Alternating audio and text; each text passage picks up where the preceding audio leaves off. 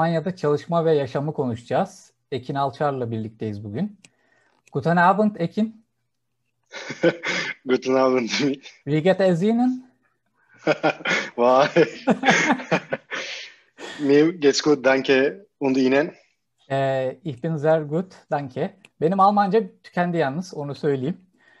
Şimdi Ekin, e, seni bir süredir tanışıyoruz. E, seni izleyenlere de bir kısaca tanıtalım. Birkaç cümleyle Ekin Alçar kimdir? Tabii benim ismim Ekin Alçar. 30 yaşındayım. Berlin'de e, yazılımcı olarak çalışıyorum. Buraya Kasım 2019'da geldim. E, bir seneyi devirdim. Umarım birkaç sene daha burada kalabilirim diye e, umuyorum yani. Tamam. Ee, sen front-end developer mısın? Evet ben front-end developer olarak çalışıyorum. Ee, ama full stack tecrübem de var. Yani backend developer olarak da çalışabilirim bir yerde. Evet. Ya bu konu dışı olacak biraz belki ama e, en azından bir cümleyle sorayım. E, şimdi sürekli hem front-end tarafında hem back-end tarafında sürekli yeni te- e, teknolojiler çıkıyor. Kendini işini yapabilmek için kendini sürekli bu güncel tutma, yeni şeyleri öğrenme e, şeyi durumu seni biraz yoruyor mu?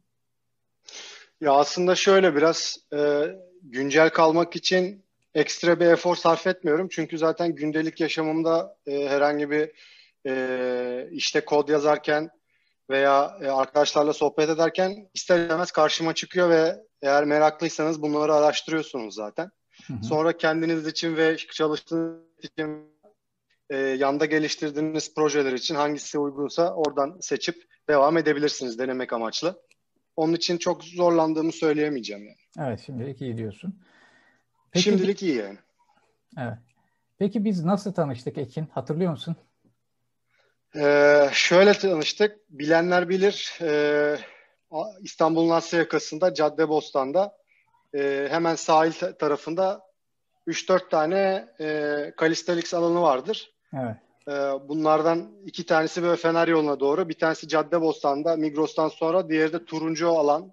Hemen Migros'a gelmeden orada önce oradaki turuncu alanda tanışmıştık seninle. Doğru hatırlıyorsam. Kesinlikle doğru hatırlıyorsun. Turuncu alanda. Ee, ben gördüğümde işte sen muscle up yapıyordun. Öyle dikkatimi çekmiştin. Ee, bayağı da iyi yapıyordun. Tuttuğun zaman böyle demirler falan sallanıyordu. Benim de dikkatimi çekmişti. O sıralar ben de e, yeni yeni o tür şeylerle uğraşıyordum. Muscle up yapmayı da istiyordum. Şimdi senin onu yaptığını görünce e, ben de seninle tanışmak istedim. Hani e, nasıl ilgileniyorsun, ne yapıyorsun falan filan. Daha sonra işte rugby oynadığını öğrendik. İnşallah başka bir videoda da onu konuşuruz seninle. Tabii, tabii memnuniyetle. Evet. Şimdi aradan bir süre, e, tabii sen Almanya'ya gittin o esnada. Biz e, tanıştığımız günde onu konuşmuştuk tabii detaylıca. Sen bahsetmiştin. Tabii e, bu yayında ondan bahsedeceğiz. E, sen gittin Almanya'ya. O esnada işte araya bir süre girdi. Ben bu yakın zamanda senin blog yazılarını gördüm. Medium'da e, blog açmışsın. Orada Almanya'daki maceranla ilgili işte e, oraya nasıl gittiğin, çalışma koşulları, işte dil öğrenmenin işte faydaları, sosyal hayata etkisi, işte spor ve işte işten kovulma gibi bir ilginç maceran da olmuş. Şimdi onları konuşacağız. Maalesef. Evet. Ben onları görünce e, senin anlatacak güzel bir hikaye e, hikayelerin olduğunu düşündüm. E, bu da farklı bir konu olduğu için e, şu sıralar Türkiye'den e, özellikle hem Almanya'ya hem İngiltere'ye beyin göçü olduğu için sen de IT sektöründe olan birisi olarak IT sektöründe çalışan birinin gözünden Almanya'da e, çalışma ve yaşamı bize e, kendi gözünden anlatırsın diye düşündüm. Şimdi ilk olarak Almanya'ya neden taşındın ve bu kararı nasıl verdin? Ee, aslında biraz spontane oldu diyeceğim. Ee, şöyle e, biz kız arkadaşımla konuşurken neden Avrupa'da yaşamayalım gibi bir konu geçmişti ve o dönem e, hala öyle zaten. İşte Almanya, Hollanda gibi ülkeler özellikle e, yazılım sektöründe çok fazla e, mühendis açığı vardı. Ben de tabii ki neden olmasın diye düş- sohbet ediyorduk ama hiçbir zaman bir e, girişimimiz olmamıştı. Ben Haziran 2019 gibi askere gittim bu bedelliyle işte 21 gün. E, çıktıktan sonra da Temmuz ayı gibi e, işlere başvurdum. Ondan sonra Kasım 2019'da buraya geldim. Yani amacımız aslında birazcık Avrupa deneyimimiz olsun. Acaba e, burada yapabilir miyiz? İşimizi e, yurt dışında e, gerçekleştirebilir miyiz gibisinden amaçlarla başladık ve burada bir gelecek kurmaya kadar e, olay gitti diyorsun yani. Kon, olay gitti evet. Aynen evet. öyle. Ama tabii e, giderken ki motivasyonun yani burada neden bunu yapmadığının motivasyonu da herhalde biraz ülkenin gerçekleriyle alakalıydı herhalde değil mi? Yani burası sana pek bir e, gelecek mi e, göstermedi? Ya aslında şöyle yani burada? insan ya insanların 20 yaşındaki kaygısıyla 30 yaşına geldikleri zaman kaygısı çok bambaşka oluyor.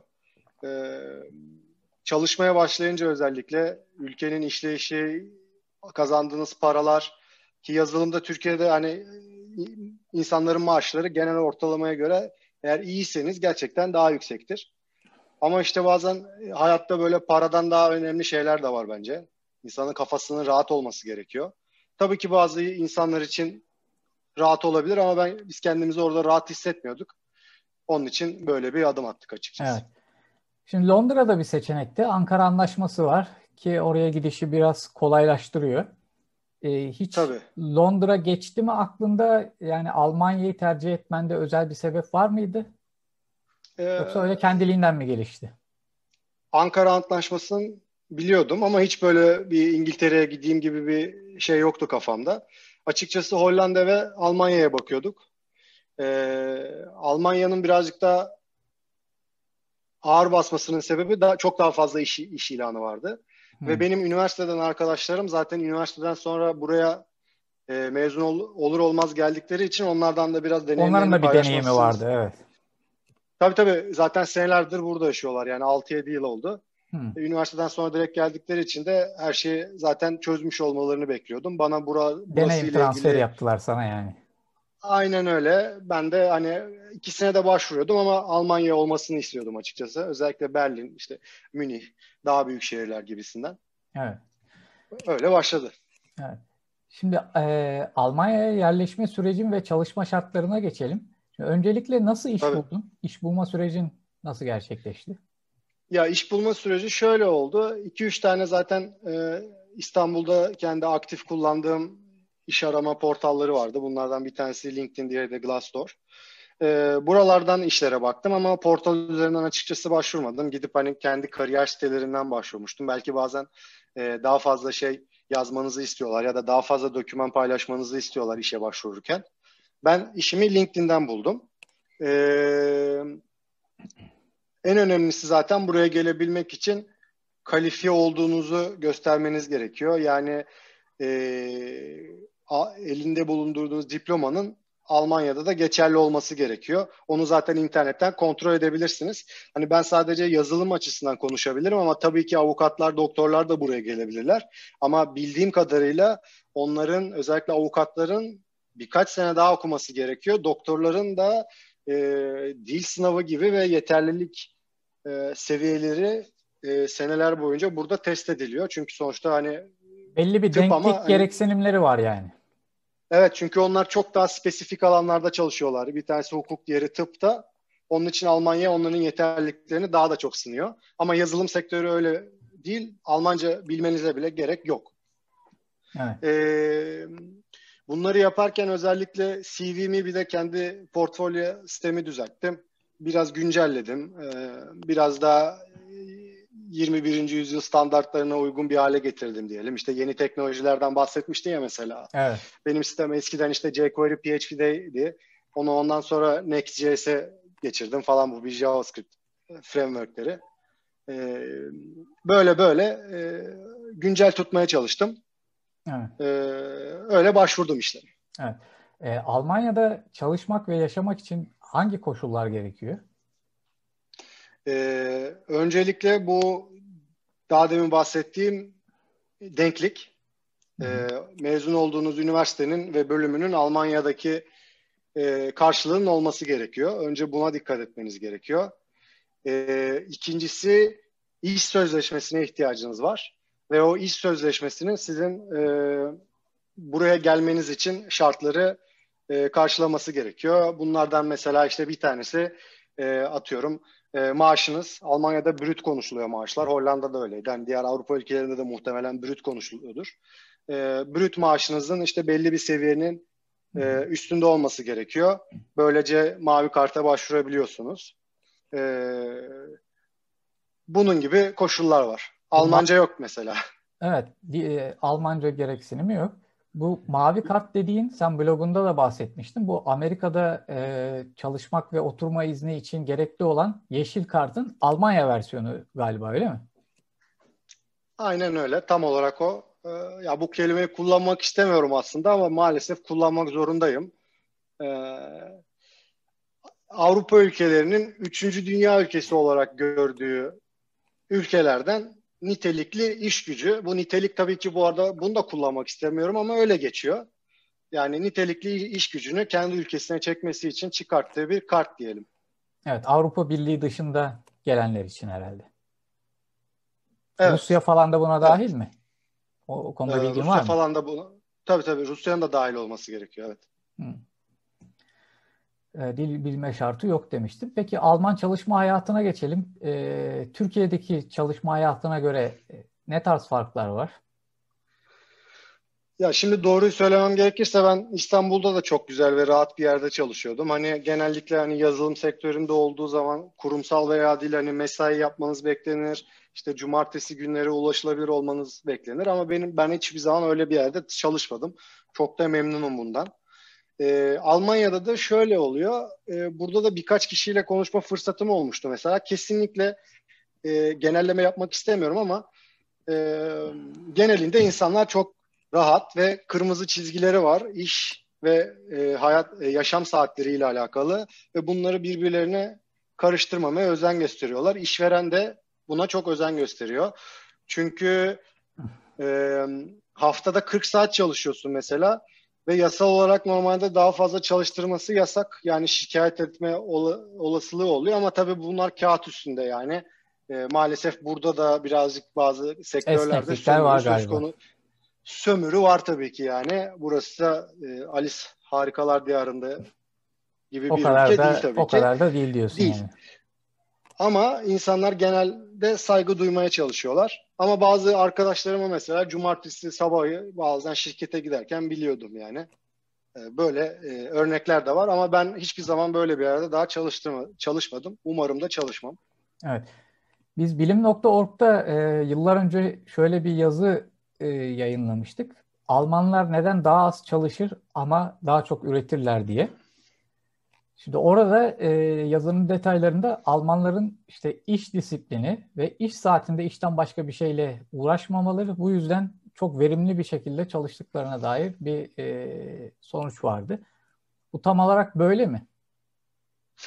Ya şimdi şöyle aslında e, özellikle yazılım sektöründe ben şunu bir belirtmek isterim.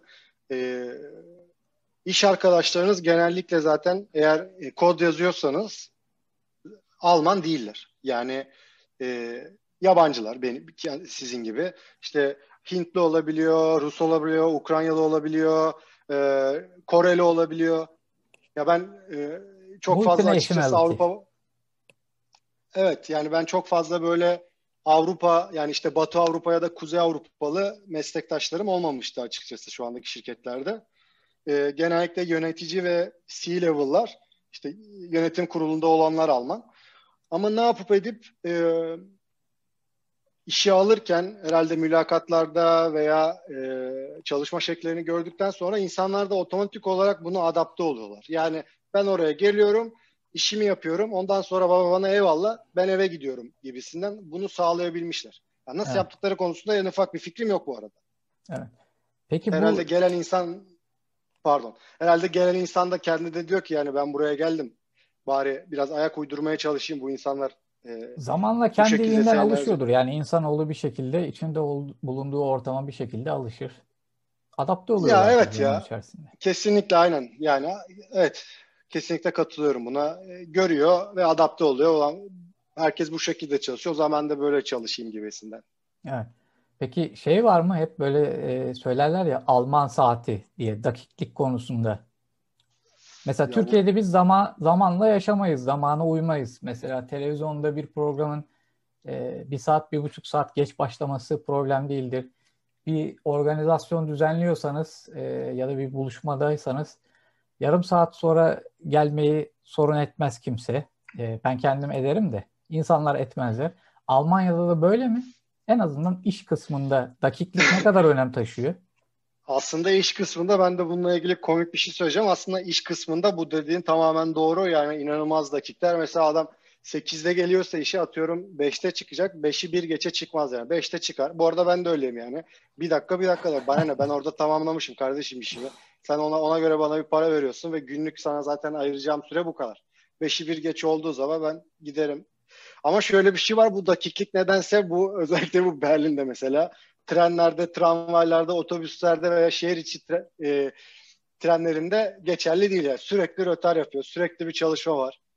E, bununla ilgili komik bir şey anlatayım. Biz takımla deplasmana gitmiştik. E, trenle. Trenle gidişte sıkıntı yok. 5 saat e, sürmüştü. Dönüşte de trenle döneceğiz. Dönüşte de e, futbol maçı varmış. İşte Hertha Berlin'le başka bir takımın e, istasyonlardan bir tanesinde de e, bizim durağımız var. Durakta bekliyoruz. Hemen yukarıda panoda geçti dura. Şey e, trenin gecikeceğiyle ilgili bilgi yani tren ne kadar gecikebilir abi hani yarım saat gecikir hadi taş çatlasa bir saat yukarıda yazıyor 5 saat gecikecek diyor. Ulan bu nasıl bir gecikme diye meğer trende ilk vagonda e, Hertha Berlin'de varmış arka arka vagonlarda diğer futbol takımından taraftarlar kavga çıkmış her istasyona polis gelmiş. Bizim olduğumuz istasyonda da polis vardı. Orada mesela 5 saat kös kös bekledik yani. Evet. Böyle şeyler de olabiliyor. Bu dakiklik olmuyor. Bir, bir yere kadar diyorsun. Ta, tabii bu biraz olağanüstü bir durum olmuş. Normalde ama e, tam böyle 5'te çıkışları işte 8'de gelmiş 5'te çıkmış falan filan. Bunlar pek burada alışık olduğumuz şeyler değil. Demek ki anlatıldığı ama, kadar var. Evet şöyle bir şey de var. Devlet dairesinde eğer 8.30'da randevunuz varsa 8.35'te giderseniz o randevunuza giremezsiniz. Hmm, ilginç. Onu da belirteyim. Evet. Şimdi Ekin e, sen Almanya'ya gittin. Gittikten kısa evet. bir süre sonra da e, kovuldun. Bir kovulma maceran olmuş. Bunu da nereden biliyoruz? Bloguna yazdın. E, evet. Onu bir anlatabilir misin? Tabii seve seve anlatırım bunu. Keşke o kendim edip bulsaydım hani bir şey yanlış yapıp ya da bir terbiyesizlik yapıp kovulsaydım o zaman yazmazdın aslında Ekin. o zaman yazmazdın o muhtemelen. Belki utanmadan ben... yazabilirdim bilmiyorum. Şimdi şöyle e, ben Temmuz Ağustos gibi işi bulunca ilk başta size e, aylık 6 aylık bir e, hatırlamıyorum şu anda kusura bakma 3 aylık veya 6 aylık bir D tipi çalışma vizesi veriyorlar. E, bu da şey demek hani seni biz buraya D tipi vizeyle getiriyoruz ama bunu bir an önce e, vize süren bitmeden önce e, yabancı şubelere gidip e, mavi kartını oturum iznini alman gerekiyor gibisinden. O verdikleri vizenin üstünde de seni getirten şirketin e, ismi, damgası var. Evet. Şimdi bu benim ilk işimdi. E, Kas Aralı ikisinde başladım hatta ya da üçüydü. Hiç unutmam böyle şeyleri. 3 hafta Christmas zamanında gittiğimiz için de 3 hafta sonra şirketin Christmas eğlencesi vardı. Ee, işte o dönem böyle şirketin e, planları, yaptıkları seneye ne bekliyorlar ve aralarına yeni katılan insanları tanıştırıyorlar vesaire. Hani bir kaynaşma olsun diye. Ee, eğlence başladı. Şirketin içinde yapıyorduk. Eğlence başladı. Ee, CTO geldi.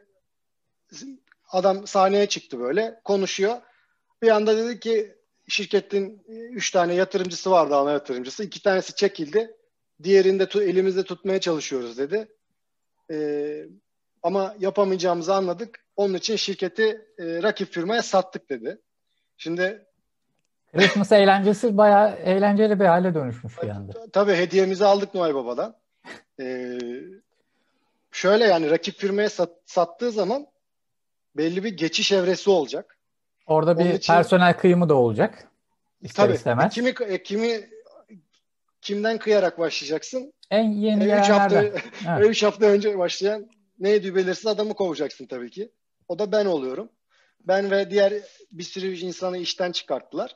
e, yeni başlayan ama daha orada bir senedir iki senedir çalışan insanlar orada bir fiil daha durdular çünkü o süreç sancılı olabiliyor özellikle yazılım konusunda vesaire.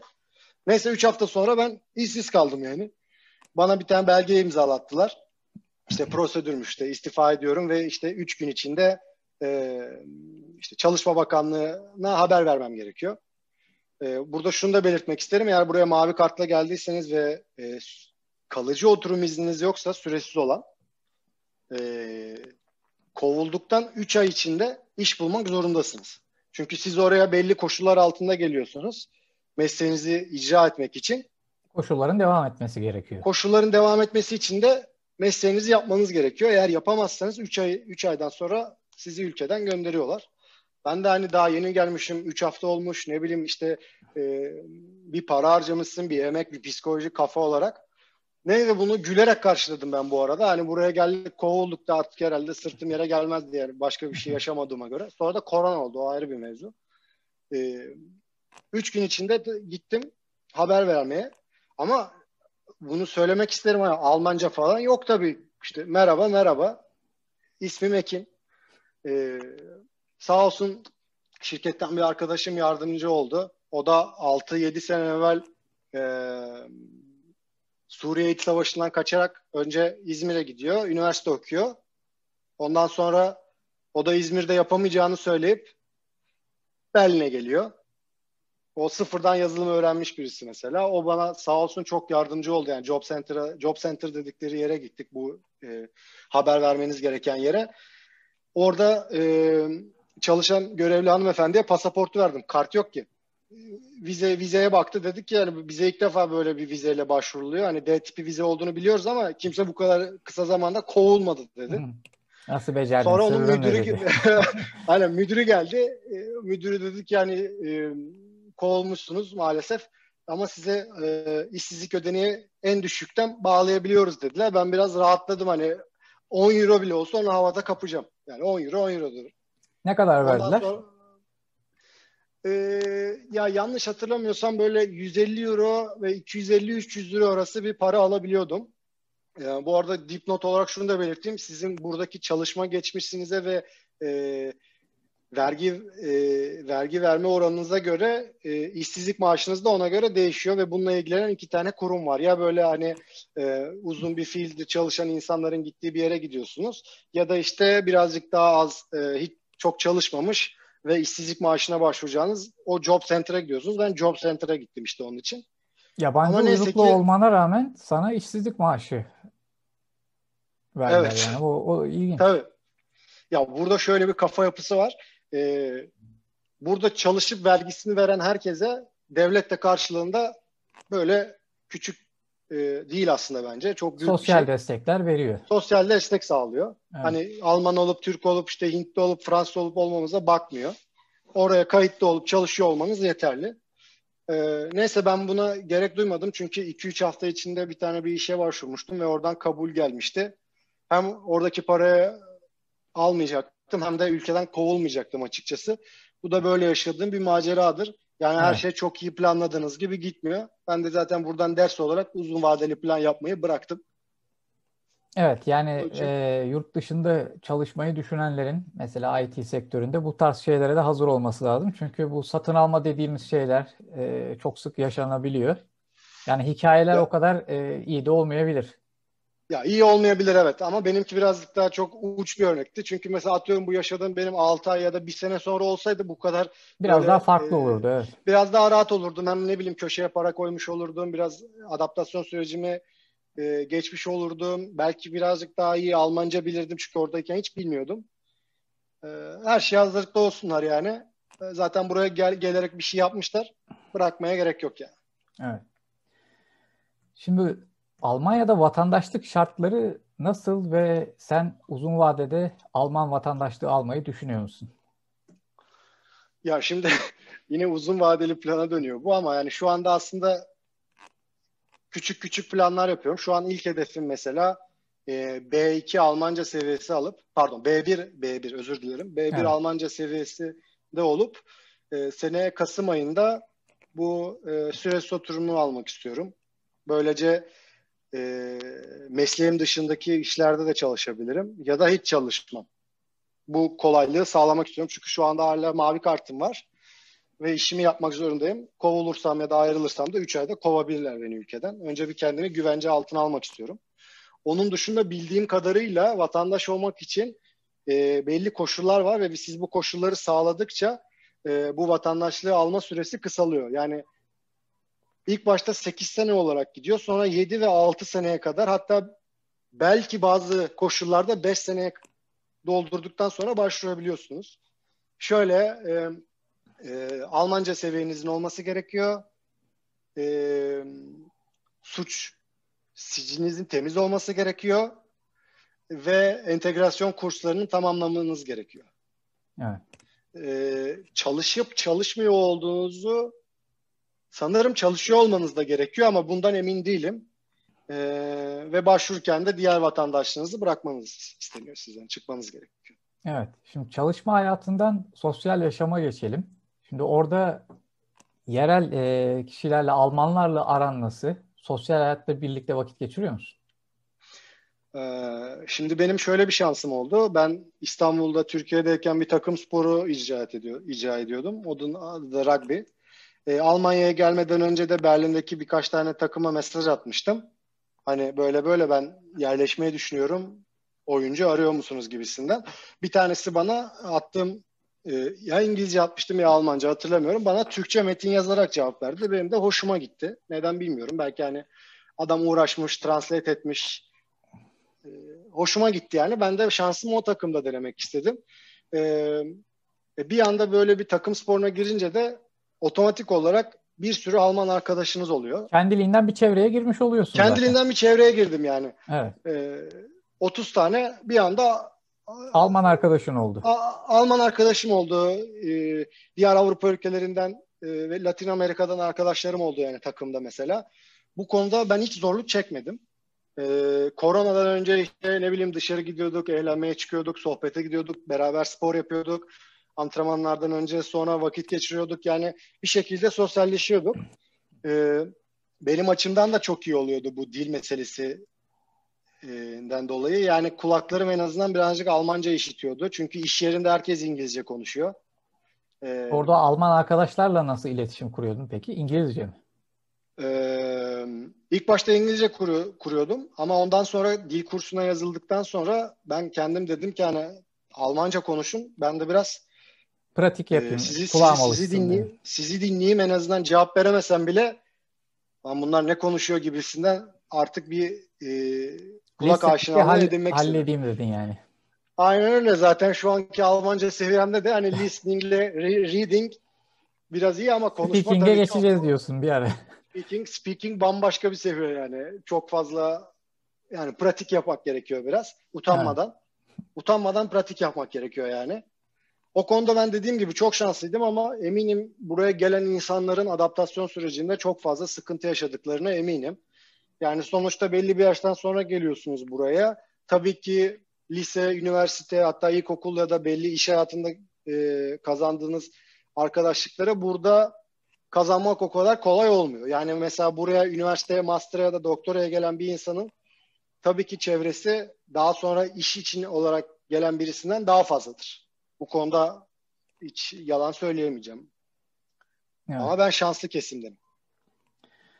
Peki e, kültürel farklılıklar ne düzeydeydi ve sen bununla ilgili bir sorun yaşadın mı? Ee, yani aslında şöyle bir gerçek var. Ee, Almanlar Türklere aşina. Hmm, 60'ta ilk e, misafir işçiler geldiğinde Türkler evet. e, zaten 60 sene olmuş. Belli bir aşinalıkları var. Ama şu son dönemde gelenler özellikle işte 2010 ya da 2015'ten sonra Beyaz çok yakalı. farklı bir çok Beyin farklı bir diyelim. Evet yani çok daha farklı bir profilde insanlar geldi buraya. Almanlar da e, en azından benim çevremdekiler e, işte farklılıkları görebiliyor. Yani sonuçta 60'ta gelen adam buraya çalışmaya geldi. E, İşçi göçüydü o. Par, para kazanmaya geldi. Ülke zaten savaştan yeni çıkmış. Tekrar bir kalkındırmak gerekiyordu ve insan gerekiyordu. çalışacak iş gücü gerekiyordu. İnsanlar bunun bilincinde buraya geldiler ve bu doğrultuda çalıştılar. E, ama şimdi iş gücü bir anda beyin göçü olarak geldi. İşte çok fazla açığı var ve bu insan ve bunları kapatı, kapatacak olan işte atıyorum Türkler zaten belli bir seviyede buraya geliyorlar. Yani ne bileyim üniversite eğitimi olsun, dili olsun, e, adaptasyonu olsun. Ha, tabii ki bu arada bu hani pembe bir tablo. Hani herkes bu şekilde düşünmüyor. E, tabii ki her yerde sıkıntı çıkartabilecek insan profili vardır. Bu bu böyle yani. Özellikle hani Almanya gibi bir yerde ya da Avrupa gibi bir yerde bunu sıkça yaşayabilirsiniz. Ama yani sonuçta diyorsun ki e, benim eğitimli olmam, e, sonuçta mesleki bilgim, bir şekilde işte entelektüel birikimim e, bizi bir ortak noktada buluşturuyor diyorsun. Önceki nesil e, göçlere göre, işçi göçüne ya göre. Aslında bunu, beyin göçü biraz daha şey gibi herhalde. Ya buna maalesef o, buna maalesef olarak cevap vermek zorundayım. Çünkü hani sonuçta eğitimli olsun veya olmasın insanlara hani aynı şekilde davranmak zorunda ama tabii ki aynı şekilde bakmıyor ve aynı şekilde davranmıyor da. Evet. Ama e, dediğim maalesef doğru evet. Bir de şuraya dikkat çekmek lazım. Sen şimdi Berlin'desin. Berlin'in de farklı bir e, özelliği var aslında. E, dünyadaki her, her ülkede e, büyük şehirler biraz daha kozmopolit bir yapıya sahip. Yani her türlü kültürden insan var. E, her türlü e, sosyo-kültürel yapıdan insan var. Bir şekilde sosyal yaşamın içerisinde ya karşılaşıyorsun ya birlikte vakit geçiriyorsun. İşte toplu ulaşımda görüyorsun, sokakta işte hayatının e, belli noktalarında ve birbirine bir şekilde alışıyorsun. Şimdi e, sen böyle bir yerdesin Berlin'de. Mesela İstanbul'da da böyle, Türkiye'de de böyle. İşte mesela Almanya'nın kırsal bir bölgesinde olsaydın daha farklı olabilirdi. E, aynısı Türkiye için de geçerli. İstanbul'da e, yaşamakla Anadolu'nun e, kırsal bir kesiminde yaşamak muhtemelen aynı şeyler değil büyük e, işte daha farklı kültürlerin bir arada yaşadığı, kaynaştığı kozmopolit şehirlerde e, bu tarz kültürel kaynaşmalarda daha kolay oluyordur diye e, bir gözlemim var benim. Berlin'de de bu durum tam anlamıyla var herhalde Almanya özelinde. Tam olarak doğru çünkü e, tabiri caizse hani ipini koparan buraya geliyor. Çalışmaya gelen de var, sanatını icra etmeye gelen de var. Ya ben e, yazın, yazın Berlin'de çalışayım, e, biraz para biriktireyim, ondan sonra kendi ülkeme döneyim diyen Avrupalı e, insanlar da e, var. E, tam buradaki kendini, İstanbul'a dönmüş işte yani. Tabii kendini bulmaya gelen de var. Ama ben açıkçası şunu fark ettim. Yani bu kendi deneyimlerimden yola çıkarak bunu söylüyorum. E, buradaki insanların da e, yani özellikle Alman olup olmaması fark etmiyor. Yani yabancı dedikleri insanların benim için e, bir e, skalası var. Yani mesela me, burada bir Alman bir Fransız'a yabancı demiyor. Yani ben onları kendi e, skalamda mesela işte Avrupa Birliği'ndeki ve Batı Avrupa, Kuzey Batı Avrupa'daki Avrupa, ülkelerde onları bire koyuyor. Onlar onun için yabancı değil. Neden? İşte kültürü aynı, tipi aşağı yukarı aynı, görgüsü aynı, işte e, eğitimleri aynı. Yani aşağı yukarı diyelim. Ondan sonra böyle ikinci yabancılar geliyor. Bunlar da işte ne bileyim e, Doğu Avrupa diyebiliriz bu ülkede. İşte Çek Cumhuriyeti, Avusturya, Polonya. Ukrayna, aynen Polonya. Hani yakın ama yine de bazen yabancılık çekebiliyor. İşte e, ayak uydurmada. Sonra üçüncü var. Onlarda da biz geliyoruz. İşte biz, Hintliler vesaire. E, bizi yabancı olarak kategorize ediyorlar ve sizi tanımak için mesela daha fazla soru soruyorlar. Sizinle arkadaşlık kurmak için olabilir daha yakından tanımak için bir olabilir. ön yargı barajından geçmek durumunda kalıyorsun yani. Bu kesinlikle İki numarada doğru. yer aldığın için. Yani hiç kimse mesela tutup da yeni tanıştığı bir Fransız adama ama bunlara bunları yadırgamıyorum yani anlatabiliyor muyum? Adam tanımak istiyor. Gayet doğal diyorsun. Gayet doğal.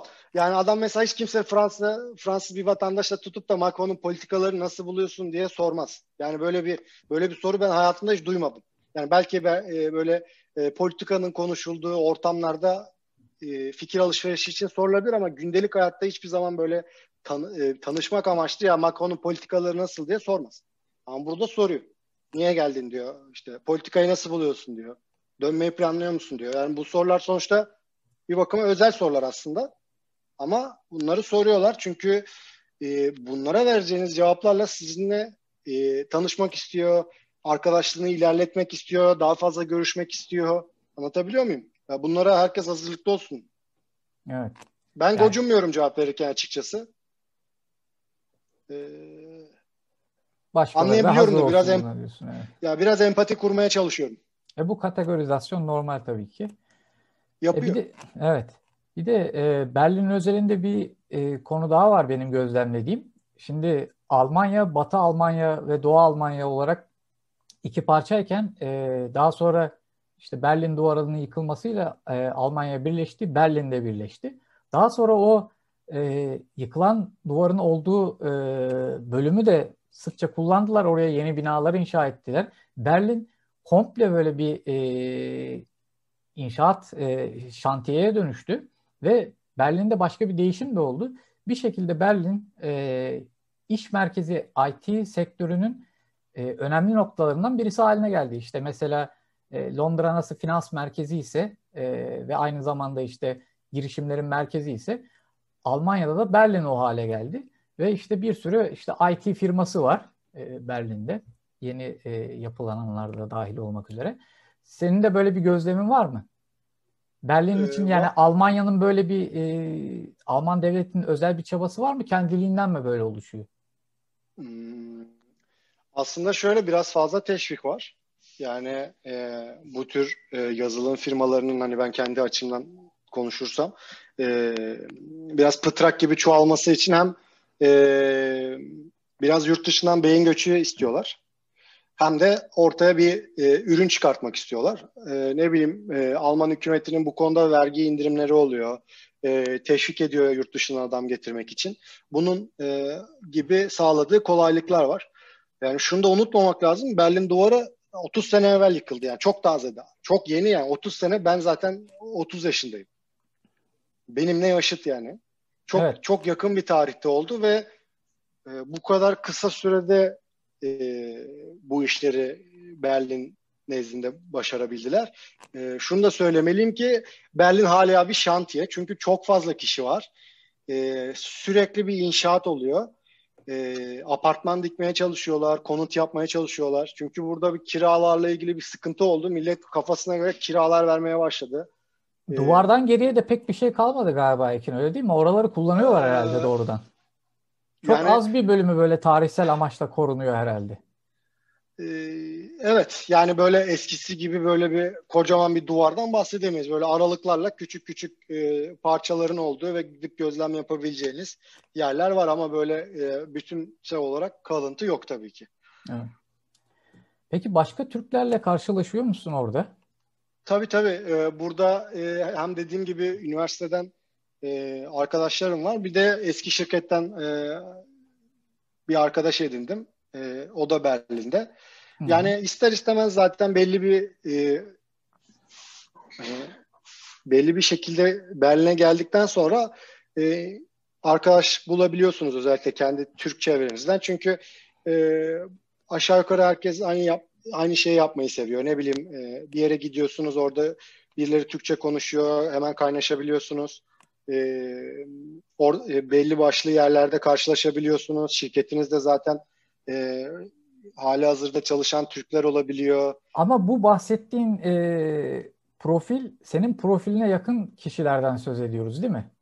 Yani evet bu yani işçi göçüyle gelen kişiler değil de senin gibi böyle işte beyaz yakalı e, beyin evet. göçüyle gelmiş olan kişilerle karşılaşıyorsun ve onlarla vakit geçiriyorsun. Benim anladığım. Evet, evet yani e, üçüncü, dördüncü e, jenerasyon Türklerle değil, benim gibi işte 2015-2016'dan sonra kafasına esip gelenlerle genellikle tanışıyoruz. Evet. Peki e, sen Almanya'ya gittiğinde spor yapmaya devam etmeye çalıştın bir şekilde. Rugby'den bahsetmiştin. E, bunun dışında orada e, spor yaşamın nasıl gelişti? Neler yaptın? Hmm, açıkçası Mart'a kadar bir spor yapabildim. Bildiğimiz anlamda spor salonunda e, sporu. E, burada çalıştığım yere yakın bir e, powerlifting salonu vardı. Hem crossfit alanı var ama genelde powerlifting e, ve strongman aletleri var. İşte taşlar var, e, kegler var, e, squat rack'ler, deadlift. E, kimse size kızmıyor ağırlığı yere düşürdüğünüz zaman vesaire gibi. Öyle bir yere yazılmıştım. E, aylık 50 euroydu mesela ama çok fazla e, seçeneğiniz var. Yani bildiğimiz anlamda spor salonuna da gidebilirsiniz. Genelde hepsinin böyle bir küçük bir havuzu oluyor, bir saunası, işte bir masajı, e, fitness dersleri oluyor. E, ya da personal trainer alabiliyorsunuz mesela. Onların fiyatları birazcık daha ucuz böyle spesifik bir spor alan, alanına göre. Sen ee, blogda şeyden bahsetmiştin. O da çok önemli. Şimdi fiyatı 50 euro ama e, bunu böyle uzun vadeli verip verememem konusunda oradaki para yönetimini henüz e, tam anlamıyla anlayamadığım için böyle bir şey girmek istemedim demiştin galiba. Onu bir e, anlatabilir misin? O evet CrossFit salonundaydı o mesela. E, aylık sınırsız konuştuğum bir CrossFit salonu aylık 120 euro istiyordu. E, 6 aylıkta taahhüt verirsen de özür dilerim. 150 euro istiyordu. 6 aylıkta taahhüt verirsen 120 euroya indiriyordu. Şimdi buraya ilk geldiğimde doğal olarak e, fiyatlar hakkında çok fazla bilgim olmadığı için 120 euro ya da 150 euronun ne kadar değerli bir e, para olduğunu genel bütçende nasıl bir ağırlık yaratacağını kestiremedin. Sonuçta para evet, birimin değişti. Türk lirasıyla yaşadıktan sonra bir anda euroya evet. geçince. Evet, evet, aynen öyle. Yani e, e, işte markete gittikçe bir kahve aldıkça, bir bira içtikçe, bir e, sinemaya yavaş gittikçe yavaş bir e, öğreniyor. Biraz öyle. insan diyor ki ha şuna şu kadar olması lazım. Ben şu kadar e, fiyatın üstünde biraya hayatta para vermem. Yani mesela benim için kriter burada bira parasıydı mesela. Çünkü normal e, süpermarkette 80 sente işte 90 sente aldığın birayı adam sana bir mekanda eğer e, 5 euroya satıyorsa 4,5 euroya satıyorsa orada bir sıkıntı var. Ben kendim demiştim ki yani bir kasa alıp eve gidiyorsun. üzerinde bir yani evet yani bir, bir, bir mekana girdiğim zaman bir orada mekan işte birası 4 eurodan fazlaysa orası bana göre değil diyordum. Ya bu para olarak değil benim rahat hissetmeyeceğim bir yer. Yani biraya o kadar para vermek istemezdim mesela. Onun için e, ilk başta hem deneme amaçlı oradaki stüdyo, e, spor salonuna gitmiştim. Orası da aylık 50 euroydu mesela. Ama genel anlamda bildiğimiz spor salonları aylık böyle 30, 35, 40 euroya e, kadar çıkabiliyor ve değişen fiyatları var. E, evet. E, tabii korona döneminde bir kapandı her yer. Ondan sonra yavaş yavaş açtılar ama yani ben açıkçası spor salonuna gidip de korona kapma heveslisi değildim. Zaten daha yeni geldik kovulduk. Dört ay sonra korona çıktı. Bir de şimdi koronayla uğraşmak istemiyordum. Yani hastaneye gidip işte evde karantinada iki hafta iş Bir de derdini Almanca anlatman falan gerekecek. Ya, Değil mi? Yani... Ya evet ya aslında e, şöyle bir artısı var yani araya girmek gibi olmasın da İngilizce konuşabiliyorsunuz tabii ki de ama doğal olarak yani bu kendinizi düşünün. Türkiye'desiniz, Türk doktorsunuz, Türk işverensiniz, Türk esnafsınız. Yani niye İngilizce konuşayım ki yani? Anlatabiliyor muyum?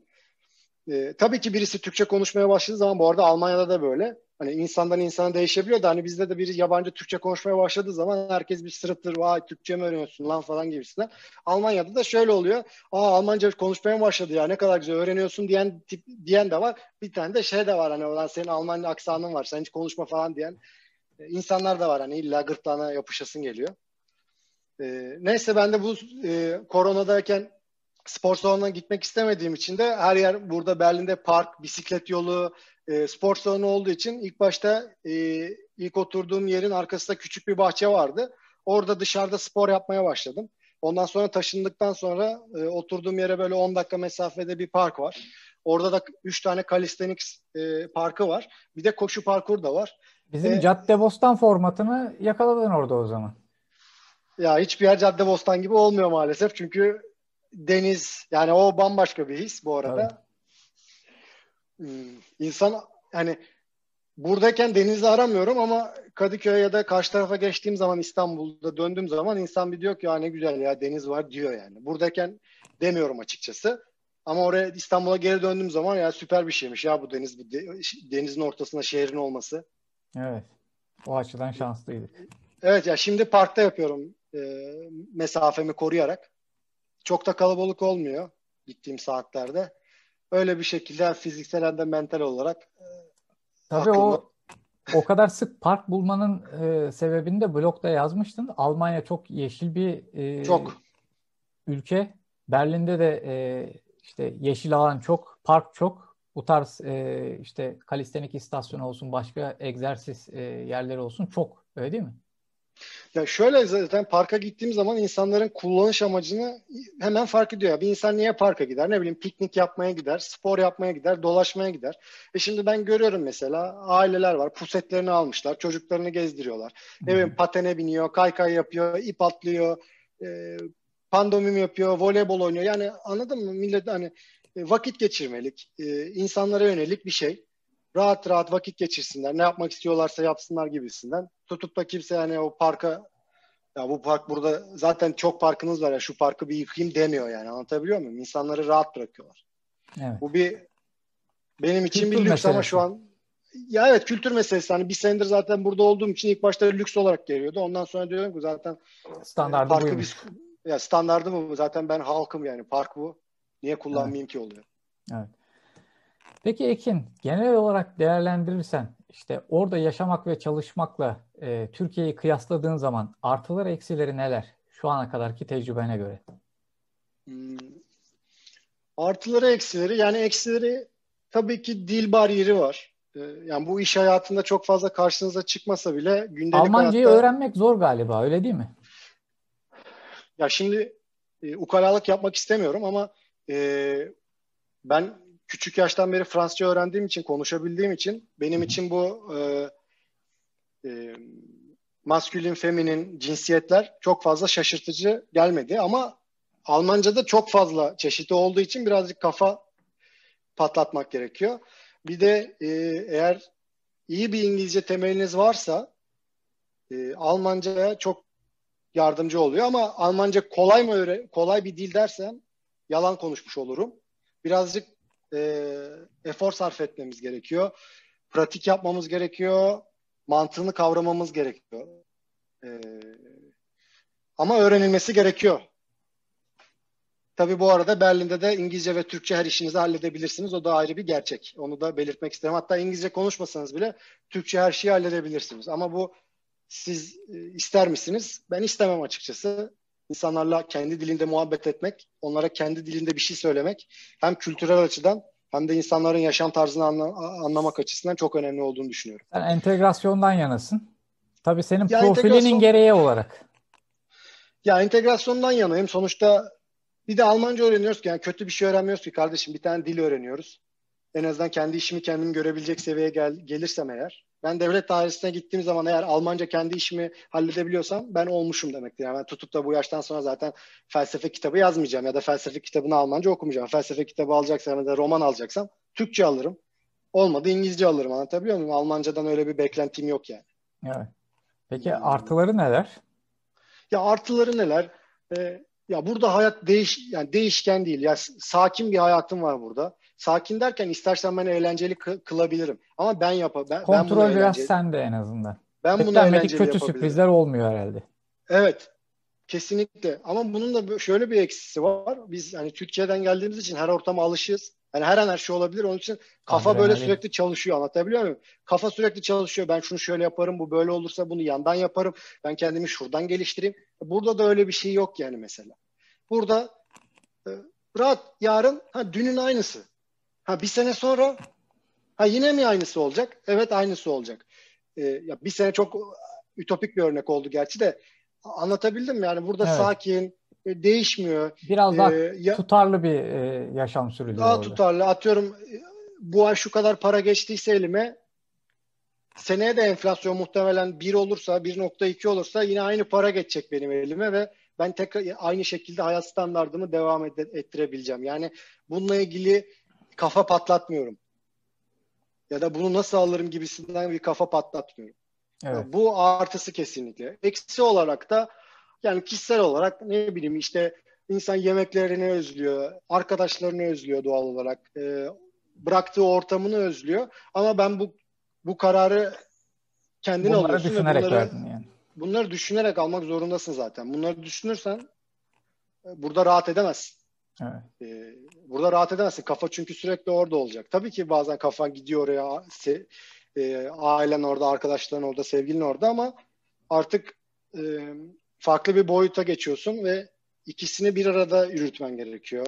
Kaldığın yere de yani bu sırf Almanya'da Berlin için değil yani gittiğiniz yere ayak uydurmak için oranın haberlerini de takip etmeniz gerekiyor. Ee, yani eksisi bunlar diyebilirim açıkçası. Yani ekonomik olarak bir eksi söyleyemem. Yalan konuşmayayım yani. Evet. Ee, Genel bir tek olarak, dil bariyerini açmak. Hı hı. Genel olarak böyle diyorsun. Belki işte dediğin gibi biraz daha dil öğrenirsen bir sene sonraki e, görüşlerin de değişebilir. Şimdi sen gideli ne kadar oldu?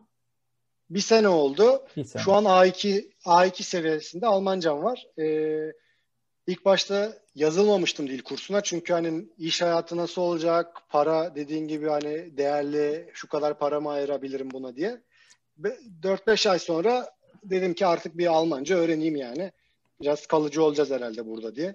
Öyle bir Almanca'ya öğrenmeye başladım. Evet Ekin çok teşekkürler. Senin de Almanya maceranı böylece dinlemiş olduk. İnşallah seninle ileride bir rugby özelinde de e, konuşuruz. Onun için de bir hazırlık yaparız. Tabii Buraya... açıkçası çok sevinirim. Ee, beni de davet ettiğin için ayrıca teşekkür ederim. Umarım birilerine hani e, faydamız olmuştur bu konuda.